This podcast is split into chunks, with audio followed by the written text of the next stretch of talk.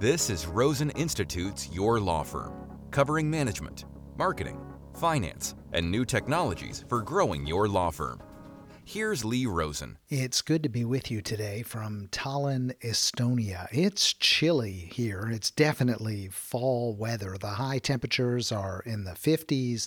Some days it gets up into the low 60s, but it is definitely chilly to this guy who grew up in Miami there is great food here. It's very much a fish and a meat kind of place in terms of the eating, but it's also a place with lots of options for vegetarians and for vegans. There's something here for everyone. The old town is incredibly well preserved and it gets lots of tourists. This is a regular stop for the Baltic cruises, and there are lots of day tourists wandering by our apartment, which isn't very far from the port. We're here for another few days, and then we'll say goodbye to Estonia and to the Schengen zone. We're only permitted to be in this European zone governed by this treaty for 90 of 180 days. We'll hit our 90th day very soon, so it's time for us to hit the road. It's time for your tech tip. Sometimes you need to cut and paste something on your computer from one place to another. For example, you might need to paste an account number from your password program over into your web browser. I needed to do some cutting and pasting this morning when I needed to put the account number for my Hyatt Hotels award program into the American Express website in order to transfer some points from one account to the other. I had to enter the account number twice on the American Express site in order to do what I needed to do. So I copied the account number from 1Password, which is the product I use for keeping my passwords, and then I pasted it into the browser, and that went fine. But American Express wants it put in there twice, and so I tried to paste it in for the second time. But the second time, when I hit the button to paste the number in, it was blocked. American Express has done something on the American Express site that forces you to manually type the account number when you enter it in that second space. I know that they have their reasons for requiring me to type that password manually, number by number. I assume those reasons are based in security, so they do what they think is right, and they have blocked the ability to paste into that second field on their website. Now, American Express is not alone in being annoying. Lots of different websites have the same sort of situation. You'll encounter this inability to paste on many websites. The website provider has the ability to manipulate the browser's behavior for their own purposes. So they do it when they think it's the right thing to do. And I'm sure that they have the best of intentions, but when I want to paste, I really want to paste. And when they block it, it's annoying because I don't want to have to type the number manually. I want to paste. I'm just lazy and I like hitting the command for paste and being done with things. Well, that's where the extension don't F with paste comes into play. Now, when I say F, let's be clear, this Chrome extension is technically not called Don't F with paste. It's called Don't F asterisk, asterisk, asterisk with paste, and we all get it. We know what that stands for. So let's talk about don't F with paste. This extension for your browser, and this one, don't F with paste, is an extension for Chrome. It makes it impossible for folks like American Express to F with paste. There are other extensions for other browsers, but Chrome is the most popular, so I'll stick with that one for today. And if you want to install Don't F with Paste, what you do is go to the Chrome Web Store. Just type Chrome Web Store into Google and do a search, and you'll land on the store. Then do a search for Don't F asterisk asterisk asterisk with paste, and you'll find the extension. With one click, you can install it, and you're done. Once you've installed Don't F with paste in your browser, you don't have to do much. It just sits there and makes sure that paste keeps working for you, regardless of how much effort the website builders might go to to stop you from using paste. It's an easy extension to install and even easier to use. Now, I'll warn you that when you install Don't F with Paste, you're going to get a warning in Google Chrome that tells you that the extension that you're installing will have the permission to read and to change all of the data on all of the websites that you visit. That's a scary warning description, but that's not exactly what this extension is doing. The reality is that that warning is a standard warning that Google uses anytime that an extension uses the tabs permission as part of its permissions. Don't be frightened off by that particular warning label that you'll get with this extension. I'm using the extension and I feel comfortable with it. And unless things change with regard to the way this extension works, then our data should be safe. If somebody out there is effing with your paste, then this Chrome extension, it'll solve your problem. That's your tech tip. And now for your moment of concise advice. I had a long conversation with a Rosen Institute member the other day, and he has shifted his team from remote work back into the office because he has not been satisfied with the productivity of his team members while they've been working remotely. He was frustrated by some things that he recently figured out, some things that were going on with his team. Now, obviously, for a long time during the pandemic, he had very little choice in terms of where his team got their work done. He did what he needed to do. During certain times in the pandemic, he was required to have his team work remote, and he used the technology and the tools to make that work. He did that to the best of his ability. But at some point, he would have been able to bring his team back into the office if he had opted to go in that direction. But remote work was something that the people on his team really wanted to continue, so he rolled with it. He let people continue to work from a distance. But over the course of the past year, he started to figure out that a lot was going on with his team members. There were things happening that were not productive he had folks who were doing a range of things on work time that did not meet with his approval. For example, he had a team member working a part time job for another employer during the work hours when the employee was supposed to be working for him.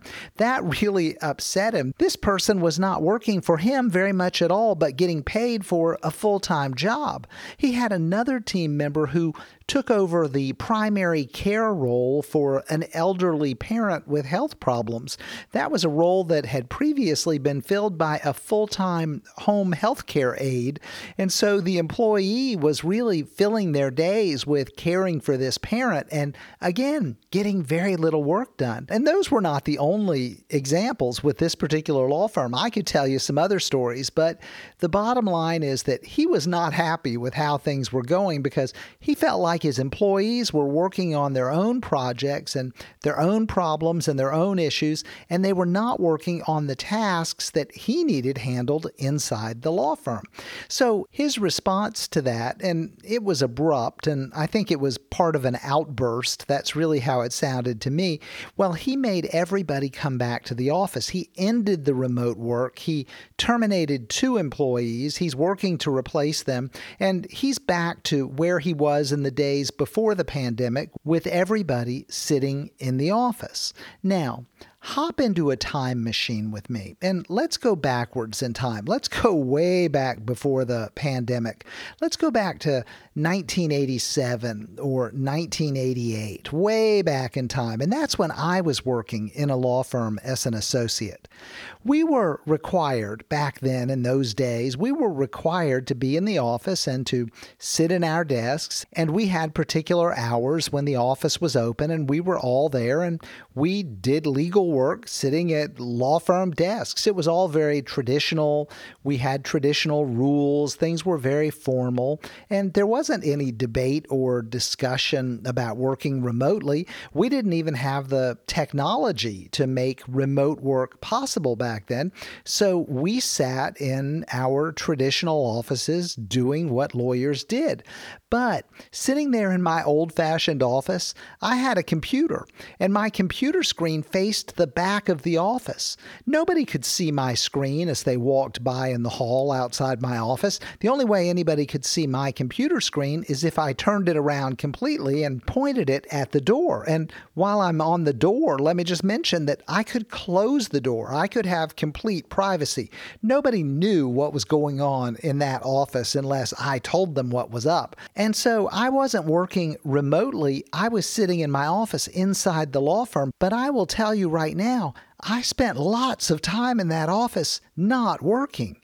All the associates did. Most of the staff did. We all spent plenty of time doing other things. I spent a tremendous amount of time in the three years that I was in that law firm doing all sorts of things that were unrelated to the law firm's business. I was not the only employee in that law firm doing such things.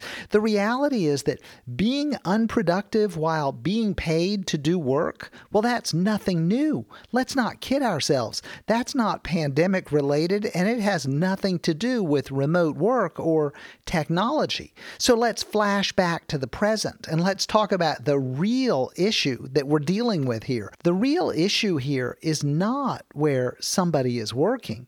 The real issue is whether the employee is being productive on behalf of the law firm. That has very little to do with where the employee is sitting or working or how they are working. That's not the real issue. And so the solution here is not to tell people to sit here or there. It's not to tell people who are working remotely to come back to the office or vice versa. That will not solve the problem. The solution to the problem has nothing to do with where people sit each day. Now, I suppose that it's reassuring to us to think that if employees are in the office that we can see the team and we understand what they're up to and therefore we have some control over what they're doing. But that's not realistic. It's not what happened back in 1988 when I was working in the office and it's not what happens today. If you want to make sure that the work is getting done, if you want to make sure that your team is doing what they are supposed to do, then you need to manage your team. You need to communicate your vision to your people. You need to generate engagement. You need to clarify the objectives and the assignments. And then you need to hold your team accountable for producing results. You need to manage your team. Management looks like daily huddles where everybody checks in. It looks like weekly team meetings, whether they're in person or online. Management looks like one on one sessions where you really come to know the people on your team and understand them. And management looks like a steady drumbeat of long and short term objectives being communicated to the people on your team. Management is tedious. I think management is a little dull. It can be boring. It requires discipline and consistency. It isn't about sitting in one place or another, it's about doing the hard work that makes sure that folks know what to do and why they're doing it and are in fact doing it instead of being off working for someone else or doing something else. If you're not going to manage people, then don't expect them to do the work that you need done, whether they're sitting here or sitting there. The reality is that in the world we live in right now, remote work has become a desirable employment benefit. It appeals to a lot of folks. If it works in your situation, then you ought to be able to take advantage of being able to offer that benefit because it costs so little. It's a perk that has value and it will attract some excellent team members.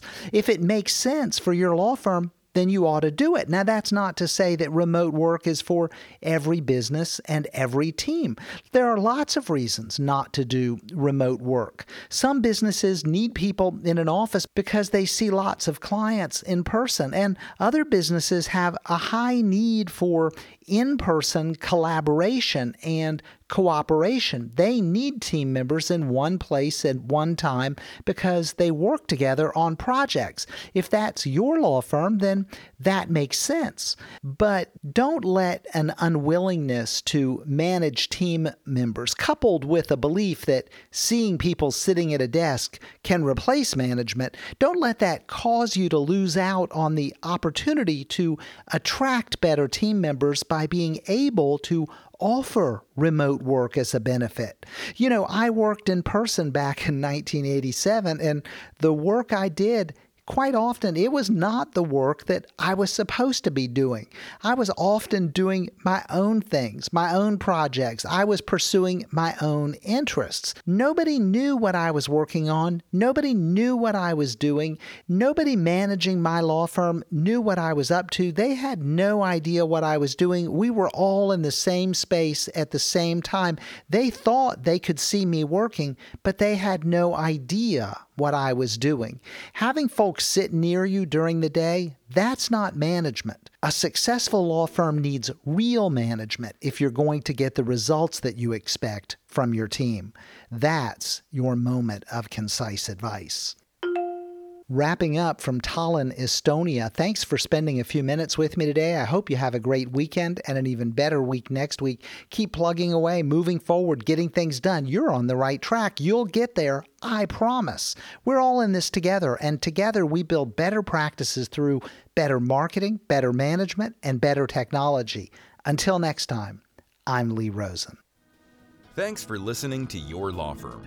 Visit rosensrules.com for our free course on the 10 critical rules all successful law firms follow.